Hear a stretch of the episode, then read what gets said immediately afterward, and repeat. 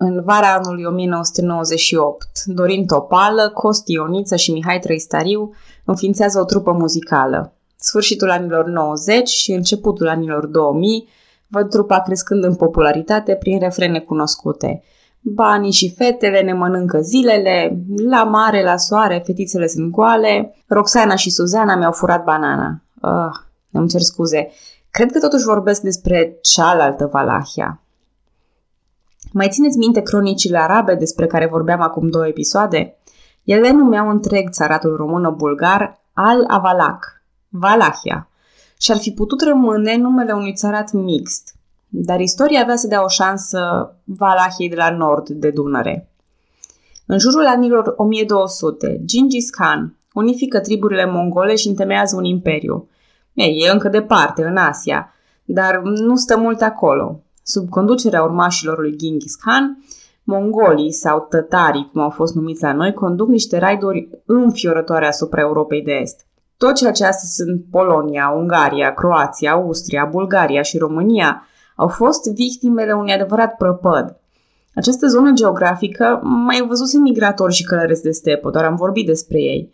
Dar niciodată parcă la aceeași intensitate, aceeași putere distrugătoare. Așa cum însuși verbul a vandaliza a rămas ca martor lingvistic al groazei romanilor în fața vandalilor, așa a rămas și în limba română groaza față de tătari.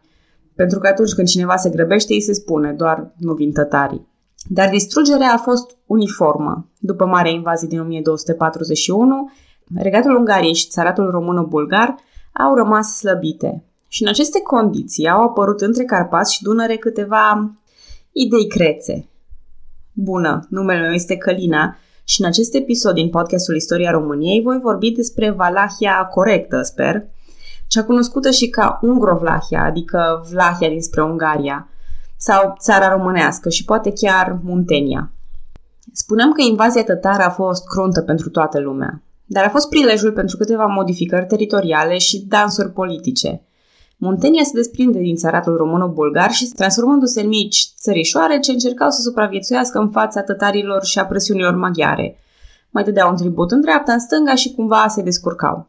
Pentru că, da, din câte se pare, uh, regii Ungariei erau destul de interesați să-și extindă teritoriile până la Marea Neagră. Dar aveau și niște probleme mai stringente, cum ar fi teritoriile noi, cucerite tot de la țaratul română-bulgar slăbit, Banatul și Oltenia. Apropo, Oltenia a fost numită mai târziu Banatul de Severin pentru că era condusă de un ban. Să țineți minte funcția asta, că ne va face câteva bucurii istorice și mai târziu. Bun, așadar, Banatul de Severin era la fel de ostil stăpânilor maghiari ca teritoriile transilvanene despre care povesteam în episodul anterior. Așa că regatul Ungariei aplică aceeași rețetă clasică prin care se presar după gust populație prietenoasă în zonele ostile – Exact, adică aduce niște catolici în Banatul de Severin. Asta încercam să spun. Ordinul suveran militar și ospitalier al Sfântului Ioan de Ierusalim, de Rodos și de Malta, a fost înființat la Ierusalim în 1050.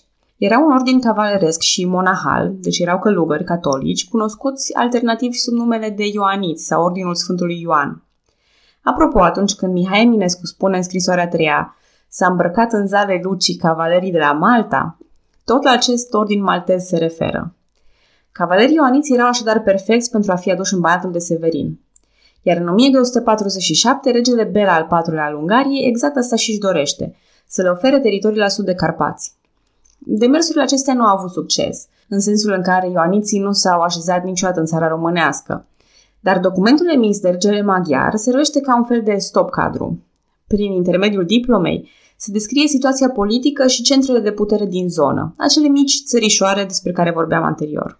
Așadar, regele maghiar le oferă ioaniților pentru un termen limitat de 25 de ani țara Severinului până la râul Olt, inclusiv cnezatele lui Ioan și Farcaș. Nu știm foarte multe despre ei, dincolo de faptul că erau niște lideri locali. În schimb, cnezatele lui Litovoi și Seneslaui le erau lăsate românilor și excluse cumva din miza diplomei ioaniților. Se pare că Litovoi și Seneslau stăpâneau fiecare pe câte o parte a râului Olt. Într-un război contra maghiarilor, Litovoi e ucis, iar fratele său cu cel mai masculin nume din istorie, bărbat, a fost luat prizonier. Până la urmă s-a răscumpărat și a fost de acord să plătească tribut maghiarilor pentru a-și urma fratele decedat la domnie. Urmează o perioadă destul de neclară. E posibil ca Litovoi să se fie extins în Muntenia după moartea lui Seneslau. E posibil și invers ca bărbat și succesorii lui să fie unificat politic zona, intrând și în țara lui Litovoi. Așa că, fie ca succesor al lui bărbat, fie ca succesor al lui Litovoi, prin 1300, cele două cnezate unificate le conduce Tocomer sau Tocomerius. El era probabil de origine bulgaroslavă sau cumană, dar după unii cercetători este identificat chiar cu negru vodă. Știți, am vorbit despre el în episodul anterior cu descălecarea lui la sud de Carpați. Tocomer este în sine un personaj destul de minor în această poveste. În schimb, fiul său Basarab avea să facă valuri. Nu se știe exact când a început domnia lui Basarab, dar cercetătorii aproximează anul 1310.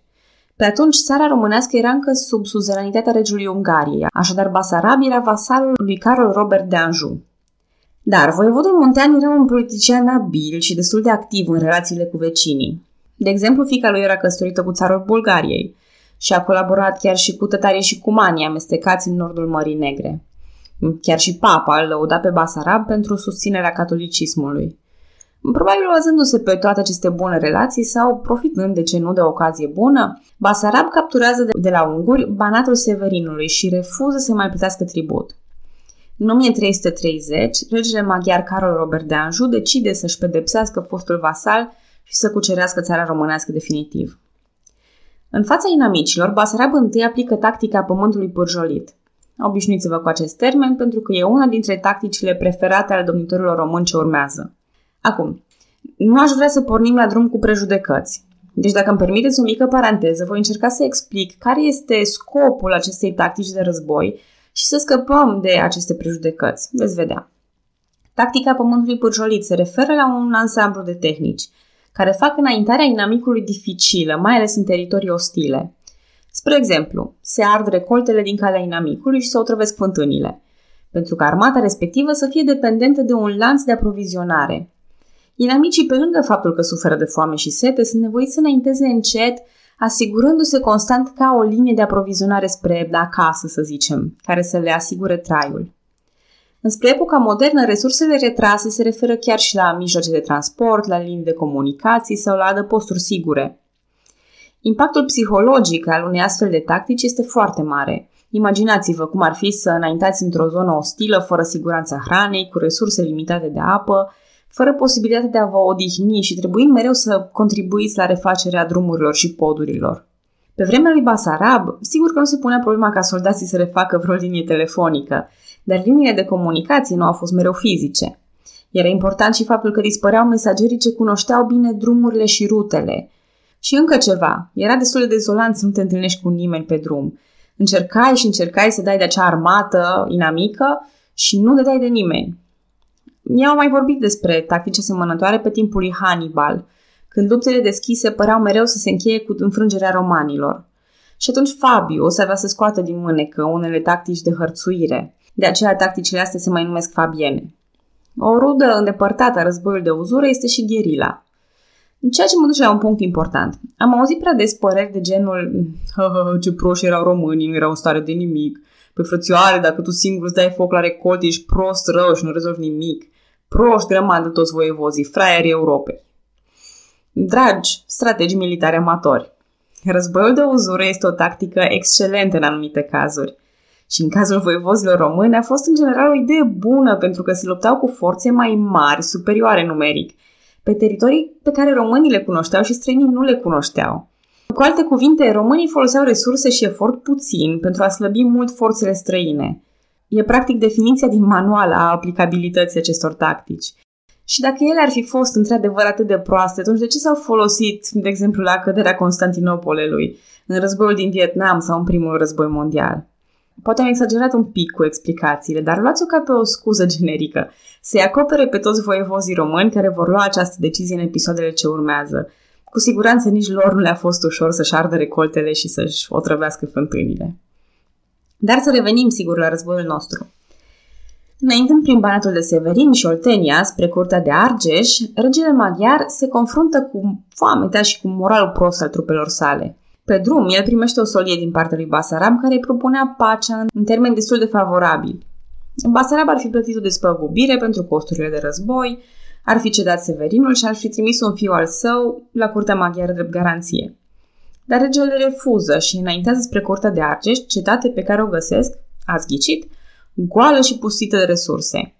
Continuându-și drumul pe 9 noiembrie 1330, armata maghiară ajunge într-un defileu îngust și periculos. E discutabil exact unde, posibil pe Valea Oltului sau în culoarul Rucărbran.